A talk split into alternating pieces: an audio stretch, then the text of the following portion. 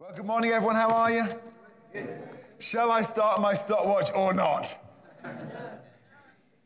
We're going to go for start stopwatch.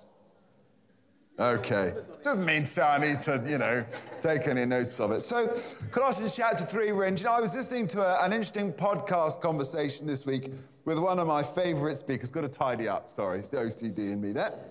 Uh, Andy Stanley, who's one of my favourite speakers, kind of leadership, a, a really great communicator. And uh, he was talking in this podcast about how we communicate in this day and age, what it means to be Christian.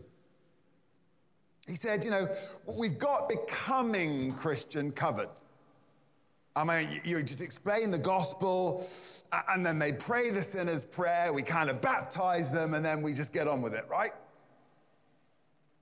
But Andy Stanley said this, that there isn't actually much in the Bible about becoming a Christian, but an awful lot about being Christian. And then he said, because actually it's those who live out their faith that change the world. And he said this, he said, as, as Christians, we're called believers. And that's important. What we believe is important.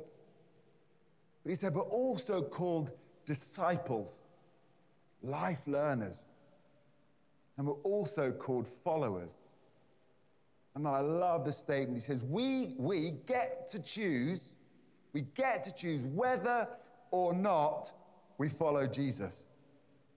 But we do not get to choose what following Jesus looks like, sounds like, acts like, and maybe most importantly, reacts like. And actually, that is what Colossians chapter three is all about. What does it mean to be a follower, a disciple of the Lord Jesus? He said this, he said, it's not enough to be an admirer and to be an admirer of Jesus. The world's full of people who admire Jesus, think he was a great guy, his teaching was wonderful, blah, blah, blah. It's not enough to be an admirer. You must become a disciple. You must become a follower. And then he said this, it's not just believing in Jesus that will make your life better, make your life happier, make your life more effective. Actually, it's the act of following him that's going to produce all that fruit. This idea of learning what Jesus said and then putting it into practice. Ultimately, only doing what he taught will change your life. And I just thought that was a really suitable introduction into Colossians chapter three, the teaching we've been working through. I'm going to pick it up today in verse twelve and read through till verse seventeen, though sadly we won't get to cover all of this today. So Colossians three, verse twelve, therefore, as God's chosen people, give them a nudge next to you, that's you. Holy, give them a nudge, yes, that's you still. Dearly loved, especially you. Clothe yourselves with compassion, kindness, humility, gentleness, and patience. Bear with each other and forgive whatever grievances you may have against one another. Forgive as the Lord forgave you. And over all these virtues, put on love, which binds them all together in perfect unity. Verse fifteen, let the peace of Christ rule in your hearts, since as members of one body you were called to peace. And be thankful. Let the word of Christ dwell in you richly as you teach and admonish one another with all wisdom, as you sing psalms, hymns, and spiritual songs with gratitude in your heart to God. And whatever you do, whether in word or deed, do it all in the name of the Lord Jesus, giving thanks to God the Father through him. And as I said last week, there's a There's a list of seven imperatives that, that jumped out of that passage. For me, if we can have those on the screen, that'd be awesome. Uh, we dealt kind of with the first four last week, really, which is set your heart and mind on things above. Anyone remember that? Seven whole days ago. Put, put to death, therefore. Uh, rid yourselves. And we talked about the carnality that we need to, to take off. And then the, number four says, put on the new self. Number five is clothe yourselves. And then we get into verses fifteen, sixteen, seventeen. Let the peace of Christ rule in your hearts. Let the word of Christ dwell in you richly. So essentially, we dealt with the first four last week. Today's going to be number five. And then next week will be numbers six and seven. So we zoom in here on verse twelve, which says, therefore, as God's chosen people, holy and dearly loved, clothe yourselves with compassion, kindness, humility, gentleness, and patience. Anyone else kind of get a warm, tingly feeling when they're reading that verse? It's a very powerful, but, but, but simple and sweet message today. And it's this, that everything changes if you clothe yourselves in these, these attractive and powerful characteristics or, or behaviors. We might call them spiritual fruits. So there's three parts of the message. Part one is, why does what you wear matter? Part two is, what, as a Christian, should you be wearing? And thirdly, how do we make sure we are? Okay, so let's let's work our way through those. The first one, why does what you wear matter? This is the this is the why. You know, you can tell an awful lot from people's choice of clothing. Here's three examples for you. Okay, on the left, that the left, my right, your left. Uh, that, that's Nottingham Forest. I, I'm sure you've spotted that all by yourselves. You can tell from the little tree on the shirt and the great big honking great shiny trophy that he's carrying. Okay, that tells you all you need to know. Amen, Steve? Amen. And then in the middle we have, I don't know, mildly related, a Roman soldier. And then on the end we have a chef. At the point being, you can tell an awful lot about them from what they're wearing. You can tell who they represent. You can tell who they serve. You can tell what they do. You can perhaps tell where they've been trained, how they spend their time, roughly where they live. I mean, Rome, Nottingham, clues. But the point is that, that, that the clothing that people choose to wear has always told us quite a bit about them. A few more examples. What can you deduce about these two women and what they're wearing? You have an Indian woman wearing a sari, and then we have an Asian woman wearing a hijab. How easily can you distinguish between a police officer and a fire fire fighter? Got to get my terminology right. I mean, it, it tells you straight away, you can see them straight away, what they stand for, what they represent, what they do. And the last one here, risky this one, Manchester United fan on one side, and this amazing Manchester City fan that I found on the other side. He's taking it very, very, even his sunglasses are light blue. But if you think about it, people's clothing can tell you a little bit about their culture, can tell you about their religion, probably tell you about their nationality, maybe their age, profession, perhaps their interests, interest, their allegiances, tell you a little bit about their style, or in my case, my kids would argue lack thereof. It might tell you something about their wealth, might tell you about their status or their office. So if all that is the case, what clothing do you wear?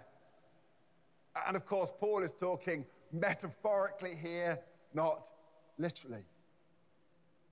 From the, from the spiritual clothing that you wear, what can people tell about who you are, about what you believe, about what you stand for, and perhaps most importantly, whom you are following? And I think it'll be a fascinating question to ask three people. Don't do it now. Maybe ask your spouse, maybe ask a sibling, maybe ask a work colleague. Are you brave enough to ask, what three characteristics What three attributes jump to mind when you think about me? Could be a dangerous question, couldn't it? Hopefully they'd say, oh, when I think, see you, I think about you. The first three things that jump into my mind are a kind, loyal, gentle, maybe positive, enthusiastic. Perhaps it will be critical. Perhaps it would be opinionated or impulsive. For you, would it be, would it be cold and guarded? Or would it be warm and open and authentic? Which leads nicely to the, the, the second part, which is what, as a Christian, should we be wearing? This one, this one's the what. And here's the point. In Colossians three, as we've just read, verses twelve to fourteen, we have what it should be. This is what a follower of Jesus should be wearing. This is how we should be recognized as Christians. This is what we should look like and smell like. This is how we should behave. This is what we should be known for. This is how we should stand out. Remember Paul's message from From verses one through to eleven, you've got to put on the new self. You've got to live the new life. Now in verse twelve, he says, clothe yourselves like this. Here's the list. Clothe yourselves with compassion. Clothe yourselves with kindness, with humility, with gentleness, with patience. Bear with each other, forgive one another, and then over all these virtues, put on love. To which I'd say, what a list. Wouldn't you love to be dressed like that? Humor me for a second, just nudge your spouse and say, that's what I'm looking for. Actually, perhaps don't, don't do that, don't do that. Sorry, that was very high risk. But I think I got away with it, Lord. I think I got away with it. Okay, here's a question for you. Do you, th- thinking of that list, do you naturally possess? Do you naturally walk in and excel in all of those things? Probably not. And that's why Paul says we have to put them on. We have to work them in. They're qualities we need to mature in. They're fruits of the Spirit which grow on the inside of us as a direct consequence of our relationship with Jesus. Quick, quickly working through that is compassion.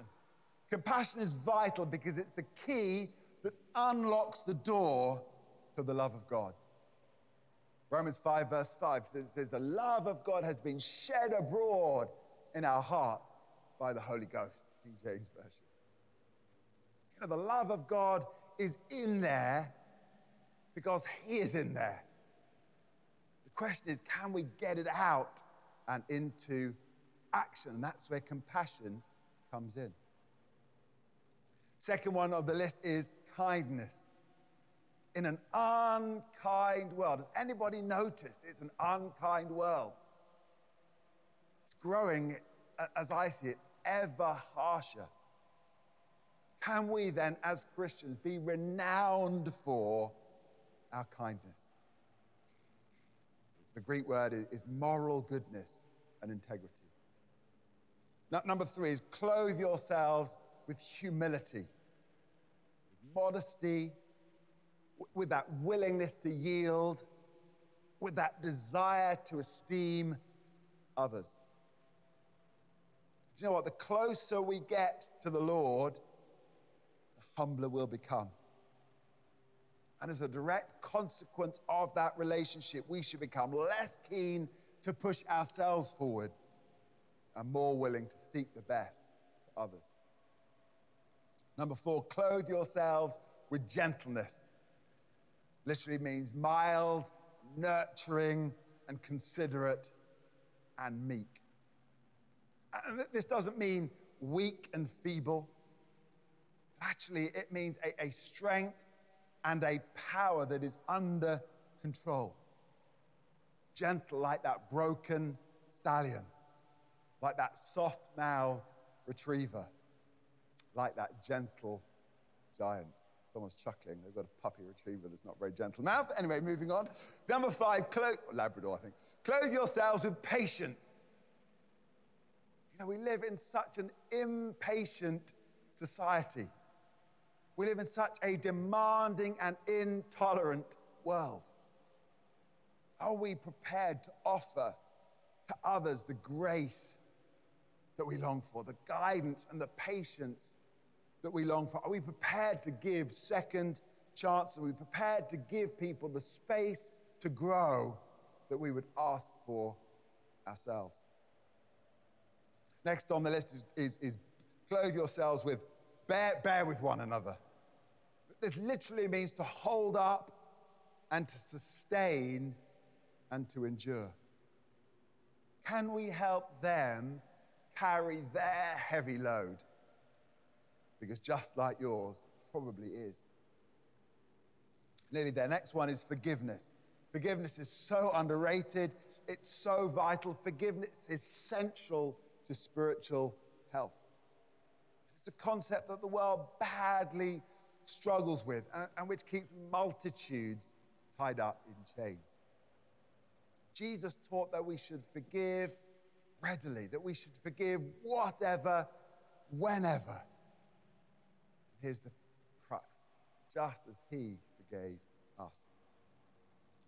And then the last one, clothe yourselves with love. Above all, it says, this, this is the binding and the unifying force. Love is the culmination of all the others. It, it's the crux and the epitome of all the others on this list. The Amplified says, wrap yourselves in unselfish love. How about that for a powerful and attractive robe to wear? And you know what? This is what it means to be Christian. These are the clothes that we must put on. Hopefully, this is how people will recognize whose we are and what we stand for. Here's a statement. I'm not sure we'll necessarily change the world by telling them what we believe. We're far more likely to have an impact by showing them who we have become. Again, here's the point. People can tell so much about you from what you are wearing. What do you, what do you openly criticize or judge or mock? What do you intentionally celebrate? Or, or encourage or reward? What do you actively defend or pursue or prioritize? You know, people out there in the world are, are drawing conclusions about you and about Jesus based on what you are wearing.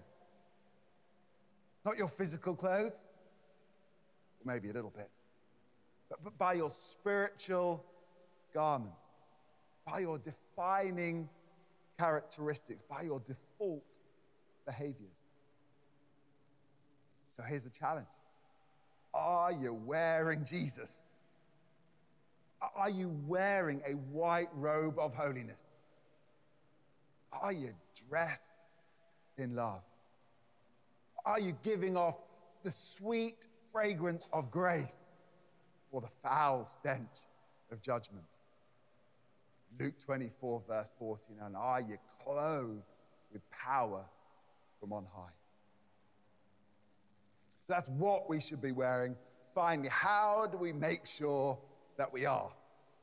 This is the how. We've always got to have a how.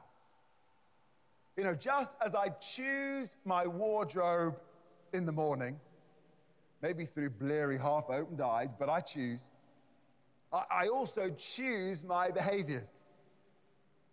But obviously, those choices are going to be strongly affected by the influences that we allow to drive us. And this one, this one is about choice.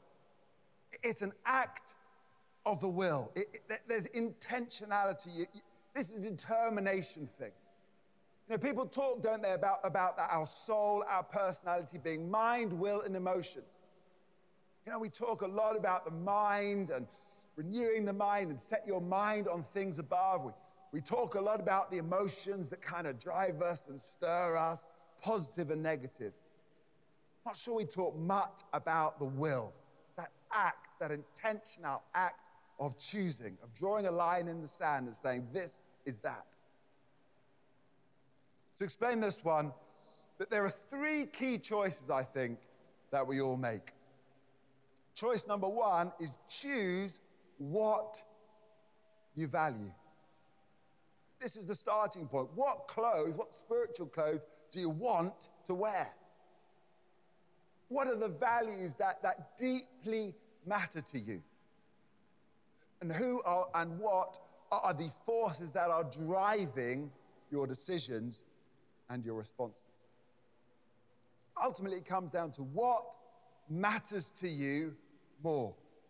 What matters to you more? Is it, is it being right, or is it walking in love? Is it, is it telling others they've got it all wrong, or helping them find transformation? Is it the desire for self-justification, for revenge, to inflict consequences on the one who is hurting you? Or is it forgiveness? Which one matters more? Is it that momentary fleshly pleasure and gratification? Or is it holiness, the fear of the Lord, your, your walk with him? Is it that strong opinion that you hold that you know polarizes? Or is it the desire to reconcile, to build bridges and draw people to Jesus? The point is, you've got to make a stake in the ground, once and for all decision, which you value more. Which is more important to you? Which of those is the Lord calling you to? Because you see, values drive behaviors. And you have to make that decision in private first. You have to make it in the secret place before the Lord, that this is where the line of the sand is for you. This is what you have chosen. And, and get that settled in your mind, and then when you face it in the flesh, the choice has already been made.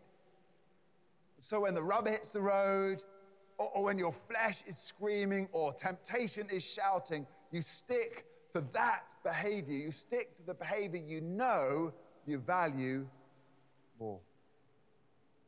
Here in Colossians chapter three, we are faced with a set of choices. We're faced with choices to put those things to death. The choice to get rid of those and to take off those. That's part one. And then part two, we, we have the choice to put on the new self, to choose the new life, and to clothe ourselves in these infinitely preferable things. But you know what? That starts with choosing what you value, choosing what really matters to you. Second choice we all make is choosing what influences you. Who are you listening to? Who is leading you? What are you surrounding yourself with? What are you feeding yourself? You can choose that. You can intentionally position yourself. And you can, at least to an extent, choose your environment. You can choose your role models. You can choose your sources. And if the principle is that you become like what you behold, the more you focus on it, the more it takes root. The more you let it in, the more it sinks in. If that's the case, then it's crucial that you make strong, intentional, informed decision to choose what or who you allow to influence you. It is a great surprise. The enemy wants you to stay carnal. He's going to tempt you over and over again to choose the ungodly, the unholy, the unbiblical response. He's going to be bombarding you with his agenda, his value system, what matters to him. So who are you going to choose to listen to? Proverbs four, verse twenty, my child, pay attention to what I say. Listen carefully to my words. Don't lose sight of them. Let them penetrate deep into your heart, for they bring life to those who find them and healing to their whole body. Second Timothy two sixteen says, avoid godless chatter. This is talking about influences, right? Avoid godless chatter, because those who indulge in it will become more and more and more ungodly. The moral of the story being, if you place yourselves in ungodly environments, eventually it is going to seep in by osmosis and you are going to become more and more ungodly. First Corinthians fifteen thirty-three, little tidbit says, bad company corrupts good character. You know, choose who you allow to dump what into your well. If it looks like poison, just don't let it in to pollute your heart. We just read Proverbs four twenty to twenty-two. Verse twenty-three says, above all else, guard your heart.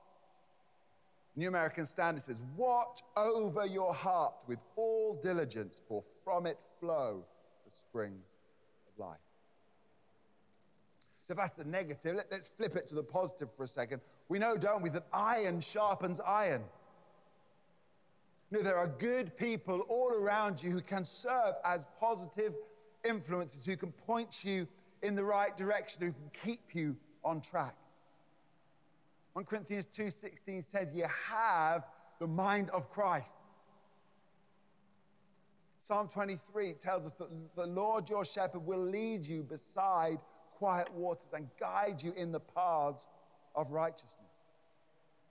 The word tells us that his name is a strong tower, that his word is alive and active, that his love is rooting and grounding you, that his power is strengthening and enabling you, and that his grace is sufficient. Oh, there's a great set of influences right there, and we get to choose what influences us. The number three, final choice, we're nearly done. Number three is choose from where you draw. Where do you go when you're poked and provoked? What, what forms and frames those reactions? From what well do you draw? Again, back to Colossians three. Do, do you routinely draw from the flesh? From carnality, saw it last week, the word sarkikos, from, from that old nature. Do you routinely draw from a well of anger and frustration? Impulse and impatience? Do you draw from, from that deep woundedness and, and from a defensiveness and from self-justification?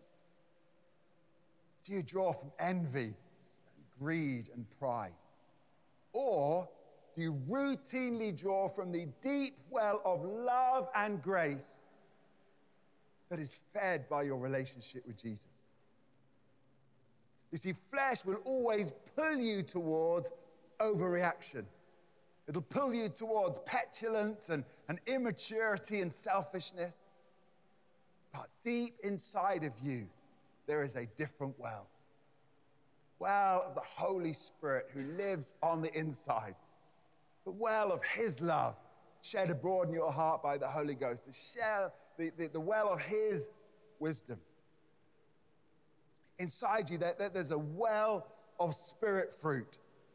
Well of patience and of kindness and compassion and all the other wonderful things on our list today. You know, ultimately, you get to choose which one of those two wells that you draw from. And of course, the, of course, the voice of flesh will shout quickest and loudest. It'll be pushy and demanding. The second voice, the voice of the Spirit, is quieter, it's softer, it's gentler and subtler. That is the voice that you must learn to respond to. That is the well you are going to have to learn to draw from. John seven thirty-seven, if anyone thirsts, let him come to me and drink.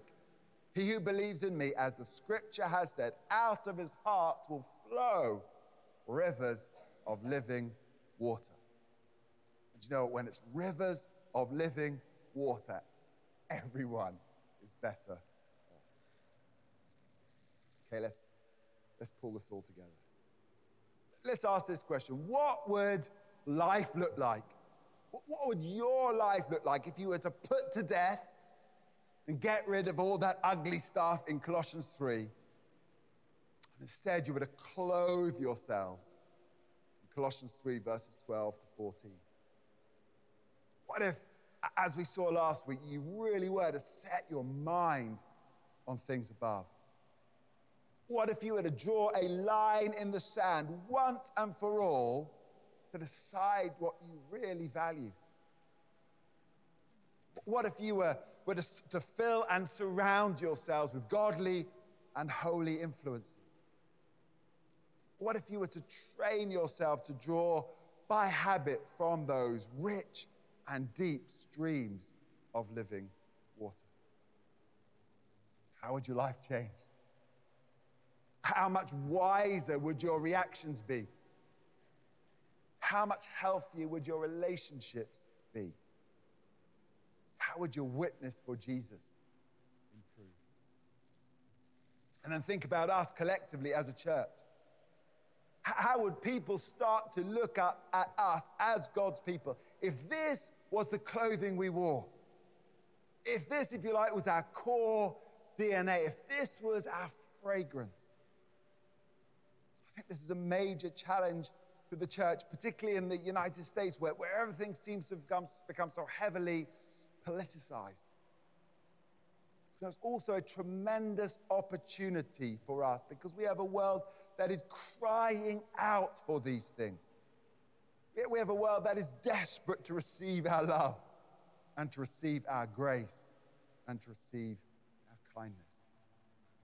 One that Paul said, Colossians three, verse twelve, therefore, as God's chosen people, holy and dearly loved, clothe yourselves with compassion, kindness, humility, gentleness, and patience. Bear with each other and forgive whatever grievances you may have against one another. Forgive as the Lord forgave you. And over all these virtues, put on love, which binds them all together in perfect. Okay, how do we respond to that this morning? T- two questions, really. Question number one that you may wish to ask yourself, ask the Lord, ask your spouse. Do you have any clothing, clothing, spiritual clothing? Don't get any ideas. Do you have any clothing you need to take off urgently? I put here, if in doubt, ask your wife. You know, and if you do, You know, if, you, if you've listened to any of those lists and think some of those slightly negative, some of those dark, some of those sinful elements rear their ugly heads more often than you would like, if you do have, then just simply repent. Get on your knees this morning and do business with God. And you know what? It's time to drive a new stake in the ground that says no more. I'm going to take off that garment, and instead, this is what I'm going to put on. So question number one, honestly before the Lord, do you have any clothing that you need to take off urgently? And then, of course, the flip to that, number two, is what garment today is the Lord telling you to put on?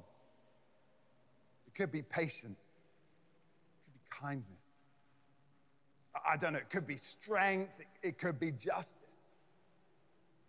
But if he is, put it on today. Put it on today and then walk out of here with your head high and your shoulders back and make a decision never, ever to take it off. Right, I'm going to ask the worship team to come forward, please. I, I'm pretty much done here. Just to, to set this up, this is what we're going to do. Uh, um, I'm going to invite you, if, if you like, uh, to do business with God. I, I've given you two fairly uh, considerable challenges today.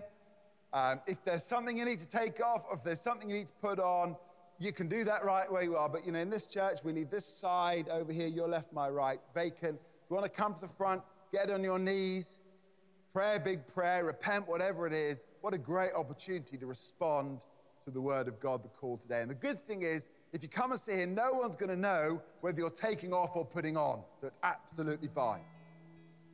Uh, over this side, I just, as I was walking my dog this morning and just pondering, I just thought, you know, for some of you in this room, this is where the ministry team will be in operation over this side. I thought for some of you, you know, you might read that list and think, do you know what, I could really use some kindness. You know, I wish I wish there was a lot more, more patience in my world. You know, I just I just feel a, a lack of love, whether it's God's love or human love or even love for yourself. I don't know what it is. I just thought this morning it'd be valuable to give you the opportunity to come and respond, and, and for the prayer ministry team to pray over you in whatever that is. You can be as, as explicit or not. But, but let them just pray the love and the grace and the kindness and the patience of God over you this